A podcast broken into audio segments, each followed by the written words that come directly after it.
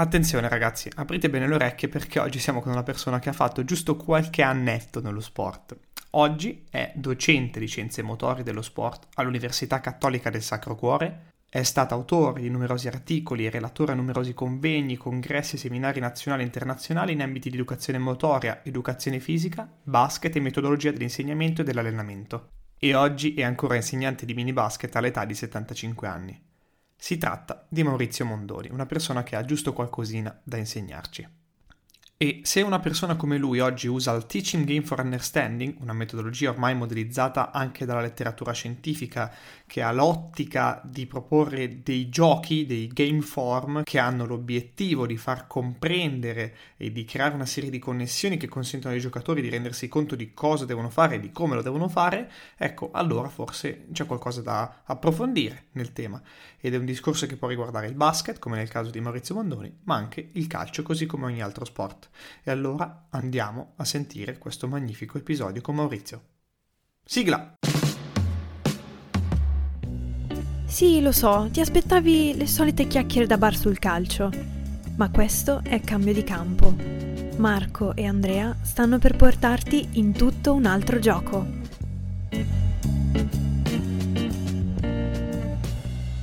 Allora Maurizio, ti ringrazio tantissimo di essere qui perché tra 7 milioni di studenti che hai, tutti i convegni che, che essere, a cui potresti essere invitato anche probabilmente tra qualche minuto, invece sei, hai trovato questo tempo qui. Quindi no, davvero, a parte tutti gli scherzi e la, e la, la simpatia, l'affetto e la stima che ho per te, eh, ti, ti devo ringraziare tantissimo per questo tempo che mi stai e ci stai dedicando.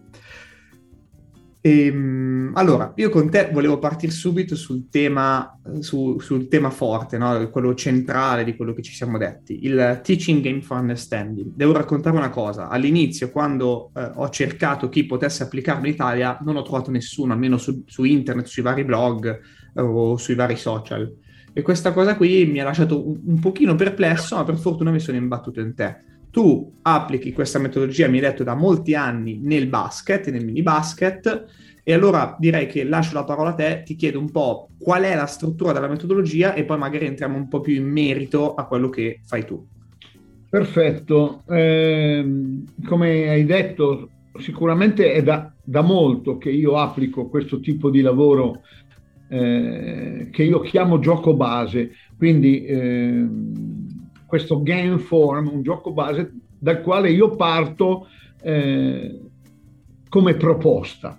Cioè, faccio un esempio, con i più piccoli giochiamo a prenderci, con i più grandi giochiamo uno contro uno, con i più grandi ancora giochiamo due contro due o tre contro tre. Questo è un gioco base dal quale io parto all'inizio del lavoro, dopo un'opportuna fase di riscaldamento sicuramente, non parto a piombo così e eh, sicuramente dopo comincio ad osservare il comportamento dei bambini eh, durante l'esecuzione di questo gioco base.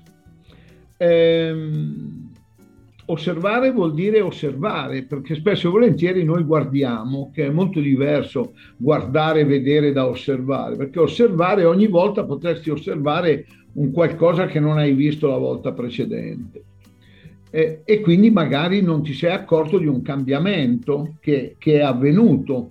Eh, ma, n- non dico da una lezione o da un allenamento all'altro, ma dopo un certo periodo di tempo, magari le spinte in allungamento e in allargamento hanno prodotto dei significativi eh, cambiamenti. Questa osservazione mi permette di vedere chi esegue bene, chi esegue meno bene, chi fa fatica ad eseguire e chi forse non esegue perché non ha capito. Ma questo potrebbe dipendere anche, la colpa potrebbe essere quella dell'istruttore, magari non ha spiegato bene, oppure non ha parlato bene, oppure non ha dimostrato bene. Io sono dell'idea che se tu spieghi in un modo e dimostri in un altro, il bambino ha grossi problemi ad apprendere quello che tu stai dicendo. Facciamo riferimento prima in anteprima e parlando dei neuroni specchio, una delle situazioni più importanti potrebbe essere quella di sfruttare i neuroni specchio eh, nell'insegnamento di una nuova metodologia di lavoro. Eh, però l'istruttore deve essere preparato in questa proposta, altrimenti fa finta di essere preparato eh, e quindi dovrebbe essere un po' più approfondito approfondito questo argomento sui neuroni specchio, cioè spesso e volentieri usiamo neuron mirrors, così è lo specchietto per le allodole, ma dentro c'è il contenuto è qualcosa d'altro. Dicevo, questa osservazione mi permette ad esempio di vedere se il bambino, faccio un esempio, non sa palleggiare, oppure magari eh, fa dei falli in una situazione di uno contro uno. Ad esempio, se non sa palleggiare, cosa faccio? Estrapolo il palleggio, lavoro sul palleggio, oppure se fa dei falli in difesa, non è che insegni i fondamentali difensivi, no, no, lavoro sull'equilibrio e sulla coordinazione, perché sicuramente l'equilibrio e la coordinazione portano al, no, al non controllo del proprio corpo. A questo punto quindi posso fare un lavoro eh, por- sì, lo chiamo analitico anche se non è analitico, però sicuramente è, è, un lavoro che presuppone da parte dell'istruttore una grande conoscenza degli esercizi magari di palleggio di equilibrio o di coordinazione.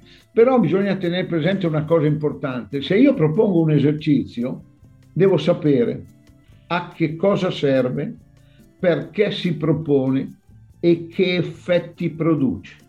Cioè io devo lavorare sulla didattica dell'insegnamento, non posso pensare di lavorare sul didatticismo, conosco 100 esercizi, quindi faccio delle lezioni perché ho copiato gli esercizi quando uno scrive un libro, scrive degli esercizi in base alle proprie esperienze, invece molta gente copia gli esercizi e pari pari li fa eseguire, senza tener conto del livello iniziale dei bambini, anche perché una delle prime cose che ci si dovrebbe rendere conto in palestra, in piscina, dappertutto, sul campo di calcio, da dove parto? Io devo partire dai bambini, non da io devo partire da quello che sanno fare i bambini, non da quello che io voglia che loro facciano. Questo è, è secondo me uno step molto importante. Dopo aver lavorato su, su questa situazione, chiamiamola eh, analitica, ritorno al gioco base e verifico se quello che ho fatto ha portato dei mutamenti non si può fare in una lezione sola, in un allenamento solo, ci vuole del tempo, quindi anche una fase iniziale di programmazione, fissando gli obiettivi che voglio raggiungere in base alla situazione iniziale del gruppo che ho a disposizione. Ma questo può, può darmi anche due risposte, magari alla fine non ho ottenuto quello che avrei voluto. Allora le risposte sono due, o ho sbagliato la valutazione iniziale del gruppo, quindi uh, o li ho sopravvalutati o li ho sottovalutati. Quindi i miei obiettivi erano in funzione di questo, possiamo dire, programma ideale, virtuale. Invece il programma reale è questo qua, magari proporre dei test sulle capacità coordinative, dei test eh, sulle capacità motorie e vedere da dove si può partire anche perché i gruppi che vengono a calcio, a basket, non sono sicuramente omogenei, sono eterogenei, tenendo presente che l'età cronologica non corrisponde mai all'età biologica, quindi potremmo avere un bambino di 6-7 anni bravissimo e uno di 10 che ha grossi problemi dal punto di vista della coordinazione, dell'equilibrio e quant'altro. Però questo dipende dal background che ha fatto, quindi sono dell'idea e introduco il concetto abbiamo, di cui abbiamo parlato prima su, sulla multilateralità se io non faccio un lavoro multilaterale, cioè non gioco a tutto, dopo faccio fatica a, a fare un qualcosa di eh, analitico. Cioè se io gioco col pallone da rugby, col pallone da basket, da volley, da calcio, con le palline da tennis, gioco in spazi diversi, grande spazio, sottospazio, piccoli spazi, ho chiari i concetti da una parte dall'altra, avanti e indietro, posso inserire il mio corpo nello spazio e nel tempo. Quindi una delle funzioni dell'istruttore dovrebbe essere quella di mettere in condizione il bambino di sapere che movimenti può fare con la palla e senza palla. Chiaramente nel calcio usi particolarmente i piedi rispetto alle mani, però anche le mani ti serviranno per fare la rimessa laterale e, e anche qua eh, si può vedere una situazione di questo genere, poca mobilità articolare a livello del singolo scapolo omerale, quindi non riesci a fare una buona rimessa o addirittura non riesci a passare la palla lontano perché non hai una forza di lancio nelle braccia. Quindi bisogna tornare un attimo indietro lavorare sugli schemi motori di base, quindi camminare, correre, saltare, lanciare, strisciare, rotolare, che sono abilità motorie facili, semplici, eh, perché bene o male quasi tutti hanno fatto. Mm, magari qualche bambino non ha fatto nemmeno l'arrampicarsi e quindi non sa nemmeno cosa voglia dire arrampicarsi. Queste abilità semplici dovranno essere trasformate in abilità complesse, che sono i fondamentali della disciplina che tu insegni. Nel basket saranno il palleggio, il tiro e il passaggio, nel calcio sarà il palleggio, il tiro e il passaggio. Quindi non è che cambi molto, nel rugby lo stesso. Come puoi fare per trasformare le abilità semplici in abilità complesse? Devi lavorare sulle capacità motorie. Quindi ognuno ha una dotazione di capacità motorie che derivano dal DNA ed anche dal background di esperienze vissute. Quindi la multilateralità ti può aiutare molto in questo contesto, la polisportività ti può aiutare molto, in modo che tu a 8-9 anni possa scegliere quello che ti piace di più e non debbano essere i genitori eh, a scegliere. Io devo fare in modo di creare nel bambino, io lo chiamo bagaglio motorio, o meglio, lo potrei chiamare cassetto della memoria. Cosa vuol dire cassetto della memoria? Io nella mia memoria devo mettere dentro ogni volta un mattoncino, no? Allora camminare, saltare, correre, lanciare, eccetera.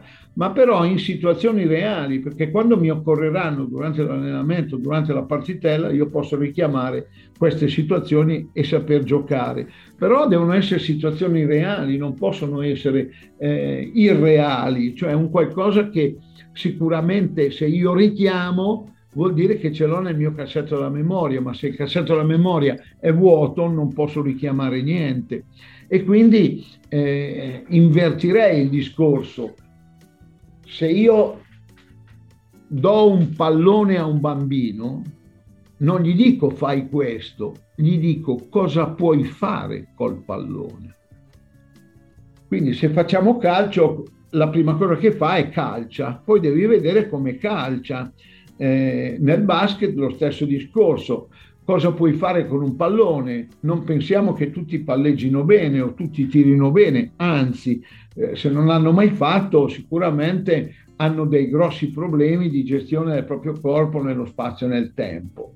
Eh, non abbiamo una cultura motoria e sportiva in questo senso. Io posso dire che in Italia abbiamo una scarsa cultura motoria e sportiva, questo dappertutto, eh? quindi eh, nella scuola perché gli insegnanti ti interrogano se vai a fare la partita, nella società perché diventi una quota. Eh, cioè non ci siamo, secondo me siamo anni luce indietro rispetto agli altri paesi europei e quindi bisognerebbe fare un passo indietro per fare due passi in avanti. Non sto a dire com'è la situazione delle palestre in Italia, non sto a dire come sono i campi di, di calcio in Italia, eh, le piscine in Italia, però sicuramente mh, non, non siamo all'avanguardia, siamo quartultimi in Europa e questo la dice lunga sulla nostra situazione sotto questo punto di vista. Poi un'altra cosa che volevo dire, Andrea, è questa.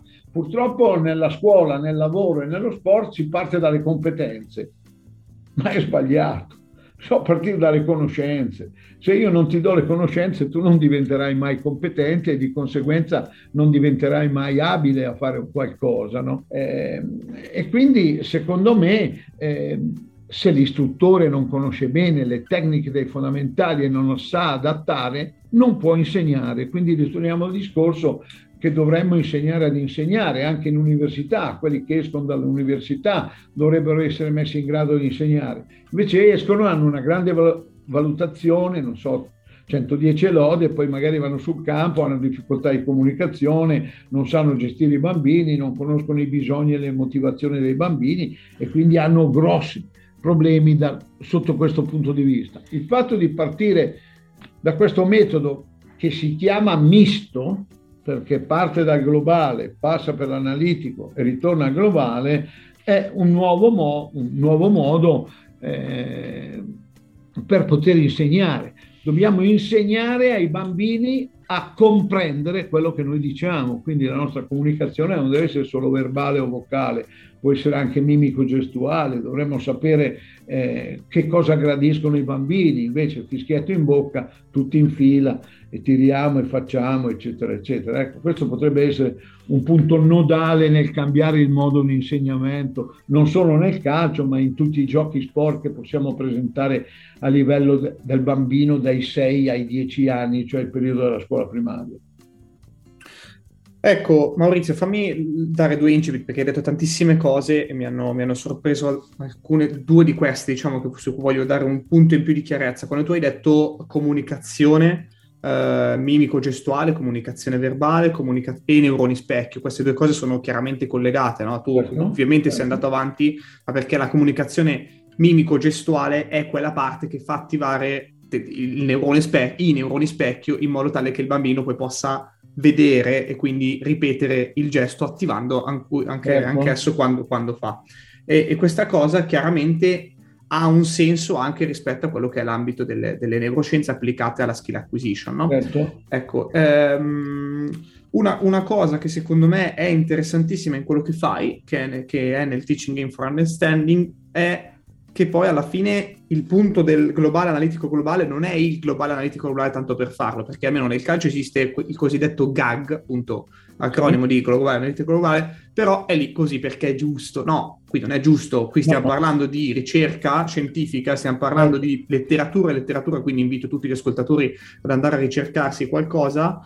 Um, e stiamo parlando di cercare di far acquisire una consapevolezza dell'abilità, no? anzi, prima la consapevolezza tattica, se vogliamo, del contesto in cui si trova. Ed è per quello, immagino che tu prima hai detto che quello che sta facendo deve essere messo in condizioni reali, non astruse o a caso. Ecco. Esatto. E poi dopo deve essere portato, deve essere verificato in qualche modo come abilità per vedere se è stata appresa. Certo, uh, ma questo dipende dall'istruttore, cioè certo. se l'istruttore eh, non è in grado di capire cosa sta facendo e lo fa perché l'ha visto, o, o, o, l'ha visto scritto da, da, una parte, ma non è consapevole di questo, sicuramente fa un lavoro in cui non ci crede, ma lo fa perché è una novità, allora bisogna farlo. Esatto. Quindi io faccio vedere che faccio questo. Ma se tu, caro istruttore, eh, non sai educare, educare vuol dire tirare fuori il meglio da ognuno tu devi sapere chi hai di fronte. Sono dei bambini che valgono 10, bambini che valgono 100, i bambini che valgono 1000. Tu devi tirar fuori da chi vale 10, 10, da chi vale 100, 100 e da chi vale 1000, 1000. Cioè devi essere bravo a, a, fare questo tipo di lavoro, altrimenti non sei un buon insegnante, non sei un buon educatore. Noi abbiamo bisogno di educatori, non di tecnici. Se poi l'educatore è anche un tecnico, ben venga ma il discorso sui neuroni specchio, specchio è un discorso da approfondire molto, perché se io propongo una cosa e il bambino non l'ha capita, vuol dire che io non ce l'ho ben chiara ancora questa cosa e quindi sto proponendo un qualcosa di sbagliato. Ti faccio un esempio della pallacanestro. Sì. Io non so che per andare a destra devo palleggiare di destro e questo palleggia di sinistro, eh, il difensore gli porterà via la palla, ma lui non capirà mai perché gli ha portato via la palla. Allora tu devi sapere, non è un fallo eh, e non è nemmeno un'infrazione, è la conoscenza della tecnica. Tu devi sapere però che ad esempio a sei anni questo è un lavoro difficilissimo perché nel processo di lateralizzazione non abbiamo ancora individuato la parte dominante la parte subdominante e questo vale per i piedi, eh, uguali identici. Certo. Quindi se andiamo a, a, trovare le dominanze nel processo di lateralizzazione a livello dell'occhio, dell'orecchio, della mano e del piede, c'è della gente che utilizza bene la mano destra e benissimo il piede sinistro o l'occhio destro e l'orecchio sinistro, però tu devi sapere qual è il processo di lateralizzazione, come funziona il cervello, come sono i due emisferi che sono incrociati e quant'altro. Ecco, queste sono le neuroscienze che ti aiutano a capire cosa stai facendo, non devi fare un lavoro di didatticismo, devi fare un lavoro di didattica, devi sapere quando proponi una cosa a che cosa serve, che effetti produce, altrimenti eh, sei un qualunquista, non, non sei uno bravo, insomma. Sì, sì, qui torniamo al fatto che tu dici servono educatori. E allora ti dico, uh, se vediamo le cose in questo modo qui, secondo te, visto che hai giusto qualche anno di esperienza, no? eh, secondo te cos'è che serve in generale alle persone per diventare educatori? So che è una domanda ampia, ma... Allora, uno non nasce educatore sicuramente, però ti voglio dire una cosa, le tre agenzie che ruotano attorno al mondo del bambino, che sono la famiglia, la scuola e la società sportiva, al posto di la famiglia pensa di avere un campione, la scuola dell'educazione fisica e sportiva non gliene può fregare di meno e la società considera i bambini delle quote, forse sarebbe meglio che tutte e tre convergessero le loro attenzioni su chi è il soggetto e non l'oggetto della situazione. Questa come premessa. Poi ognuno eh, quando diventa grande, che dice voglio fare l'allenatore, si ricorda quello che il suo allenatore o i suoi allenatori gli hanno proposto negli anni. Quindi se l'istruttore puniva, loro puniranno. Se l'istruttore arrivava in ritardo, eh, vabbè, posso arrivare in ritardo. Se l'istruttore andava via prima, posso andare via prima. Però eh, sempre il discorso è un altro. Allora, se tu vai a fare un corso per la federazione e questi ti propinano solo gli esercizi, tu queste cose non le capirai mai perché non te le propongono. Sarebbe molto meglio a livello di corsi di formazione delle federazioni che mettessero dentro tecnica della comunicazione, gestione del gruppo dei pari, quindi individuazione dei leader positivi, negativi, dei gregari, come comunicare con i bambini piccoli comunicare a livello mimico-gestuale con quelli un po' più grandi a, a, a livello vocale, eccetera, e se ti insegnassero anche a correggere, sta attento a cosa ti sto dicendo, perché spesso e volentieri correggiamo e puniamo chi ha sbagliato, quindi il feed forward, il feedback sono cose molto importanti, però è molto meglio dire a un bambino che ha sbagliato va bene però se tu facessi così forse. E invece eh, gli continuiamo a dire non capisci niente, è sbagliato, questo va a casa con un fardello di non hai capito niente e abbandona. Perché una delle cose più importanti sulla non gestione eh, comunicativa da parte dell'istruttore è l'abbandono, perché a un certo punto uno abbandona e va da un'altra parte. E purtroppo assistiamo a questi cambi di giochi sport, specialmente nel periodo dai 6 ai 10-11 anni, dove eh, uno va da una parte perché il papà giocava a calcio, quindi va a giocare a calcio, invece questo voleva giocare a basket, o la bambina che voleva la mamma giocare a pallavolo e lei voleva fare danza. Ma questo dipende ancora dal discorso di prima della cultura. Uno diventa educatore quando capisce queste cose, quando ha un'azione introspettiva e comincia a valutare se stesso dopo una lezione. Io dopo una vita quando ho finito una lezione mi valuto ancora, eh? quindi mi dico ma eh, forse ho sbagliato qua, ho sbagliato là. Io spesso e volentieri faccio lezioni capovolte, quindi anche perché ho avuto come collega Rivoltella in Cattolica eh, che parte non dalla lezione frontale ma dagli studenti che ti fanno fare la lezione a, a, io faccio fare la lezione a loro e io intervengo su di loro per creare. Quindi sia le federazioni che le università dovrebbero cambiare il modo di formazione degli allenatori, degli istruttori e degli insegnanti, però anche le famiglie dovrebbero contribuire a questo tenendo presente che i bambini diventeranno i genitori del domani, se vogliamo cambiare qualcosa partiamo da qua.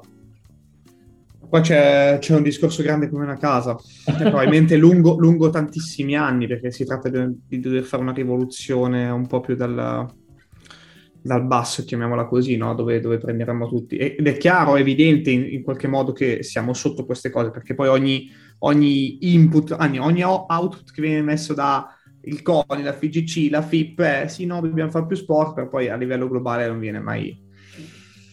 N- non si riesce mai a far nulla ed è un peccato, ma vabbè, questo è un grande tema che ormai ne parliamo da tempo e in qualche modo ho, ho imparato a mandare giù. Ma ok, va bene. Eh, l'importante, io credo che ci siano persone, che, è importante che ci siano persone come te in qualche modo che poi portino fuori da così tanti anni un'idea diversa, eh, magari qualche volta o forse magari qualche anno fa ti prendevano un po' troppo come rivoluzionario, penso, immagino, però, eh, però, sicuramente è qualcosa che oggi può, può funzionare bene e far riflettere qualcuno. Ora, Maurizio, ti chiedo una cosa, faccio un passo indietro sempre sul Teaching Game for Understanding, eh, mi interessava capire una parte di questo processo, no? Um, hai qualche esempio da portarmi su quando, sul come rendere consapevoli i ragazzi di quello che stanno facendo a livello tattico e poi a livello di sensazioni corporee? Allora, io spesso, non i bambini piccolini perché hanno grossi problemi, cioè certo. Bambini, eh, faccio un lavoro globale, eh, non faccio un lavoro misto. Con quelli piccoli piccoli propongo un gioco, osservo e buonanotte al secchio, ne propongo un altro, di, guardo se sorridono, se si divertono, eccetera. Con mm. quelli un po' più grandi... Dici poco comunque, eh? eh. eh. con quelli un po' più grandi li invito e propongo delle domande. Mm. Cioè, cosa puoi fare adesso? Quindi ti propongo una situazione problema da risolvere. Cioè, si chiama problem solving, quindi è inutile eh, girarci attorno. Eh, che cosa potresti fare in questa situazione? Faccio un esempio in un gioco a due contro due nel basket, ma potrebbe essere uguale nel calcio. È meglio palleggiare in questa situazione o è meglio passare la palla? Mm. Però faccio vedere, ad esempio, mentre giochi, eh, se l'altro si è smarcato e allora andrò dall'altro a dire, ma se tu non hai la palla, cosa devi fare per ricevere la palla? Risposta, ad esempio, mi devo smarcare. Certo. Cosa vuol dire smarcare? Vuol dire muoversi nello spazio e trovare un, un posto dove non c'è il difensore, giusto? Sembra una stupidaggine, ma se non conosci i movimenti che puoi fare nello spazio e nel tempo, non ti muovi. Se non riesci a vedere il tuo compagno che è dall'altra parte, non ti muovi. Quindi ci deve essere un'azione di timing tra chi è in possesso di palla e chi non ce l'ha. Questo vale nel basket e nel calcio, nel calcio. identico. Questo presuppone la funzione visiva o la visione periferica. Tu la puoi allenare, si può allenare la visione periferica, però devi creare dei giochi che non siano troppo tecnici, ma magari che coinvolgano emotivamente i bambini. Tu devi creare delle emozioni, che non c'è niente da fare. Emozioni, chiamiamole pratiche nel gioco. Eh, riesco a passarti la palla, quindi sono contento eh, mi sono mosso bene, ho ricevuto la palla e quindi sono contento. Eh, io parto da queste situazioni. Eh, in una situazione di due contro due, cosa c'è dentro? C'è dentro tutto, tutto, tutto. Perché già nel 2 contro 2 metti assieme un 1 contro 1 con la palla e un 1 contro 1 senza palla. Questo vale nel basket e nel calcio, eh, sicuramente eh, a quello con la palla cosa devi fare? La prima cosa gli dici batti il tuo difensore, non ci riesci, devi passare la palla al, al tuo compagno. Il tuo compagno cosa deve fare? Deve muoversi per ricevere la palla. Nel momento in cui le due situazioni si combaciano, scaturisce il gioco a due, che poi diventerà a tre e quant'altro.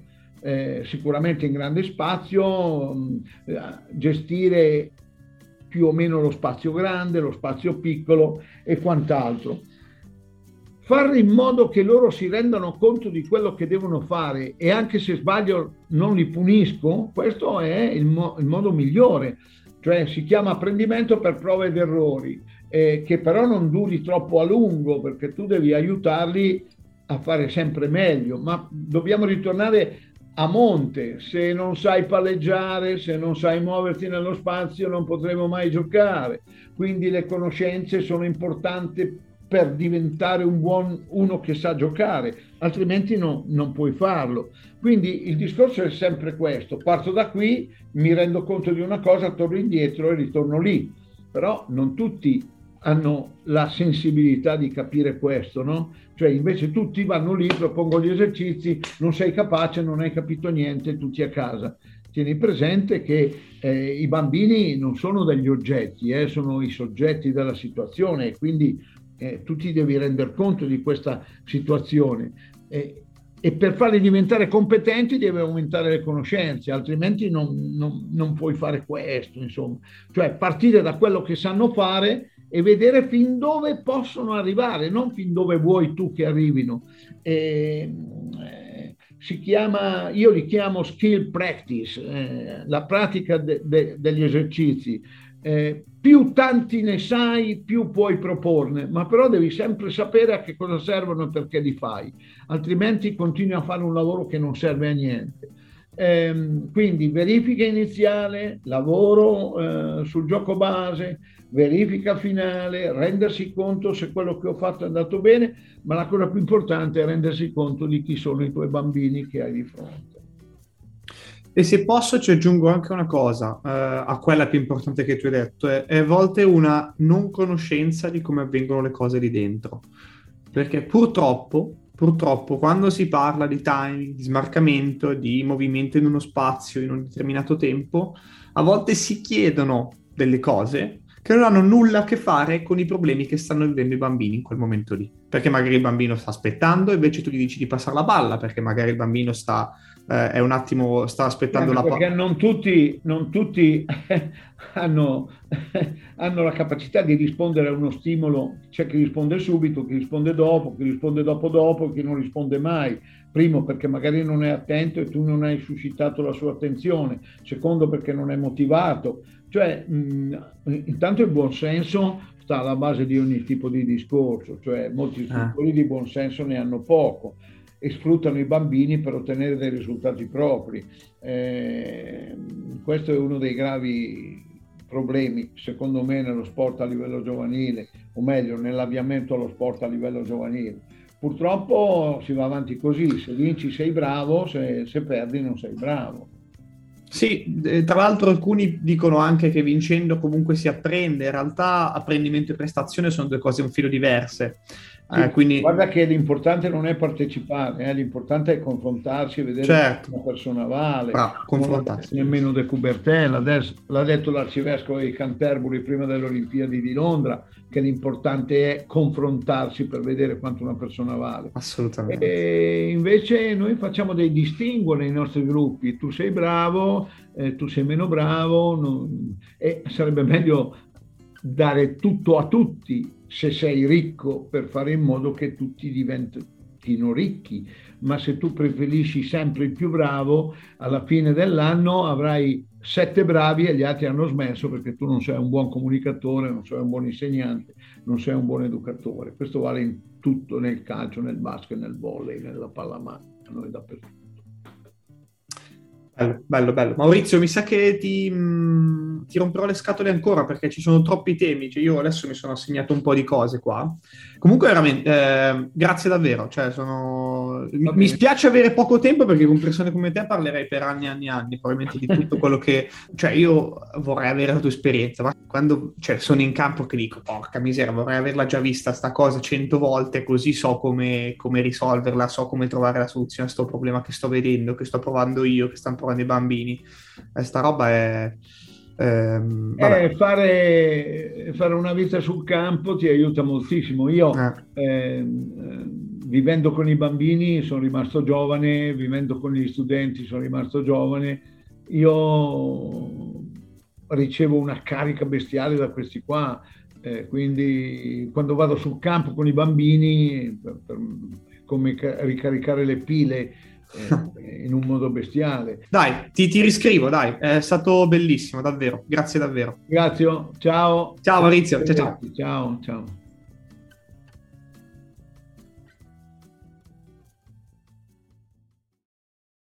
Se l'episodio ti è piaciuto, iscriviti al podcast per rimanere sempre aggiornato e condividi questo episodio con qualcuno che pensi possa essere interessato. Noi ci sentiamo al prossimo episodio.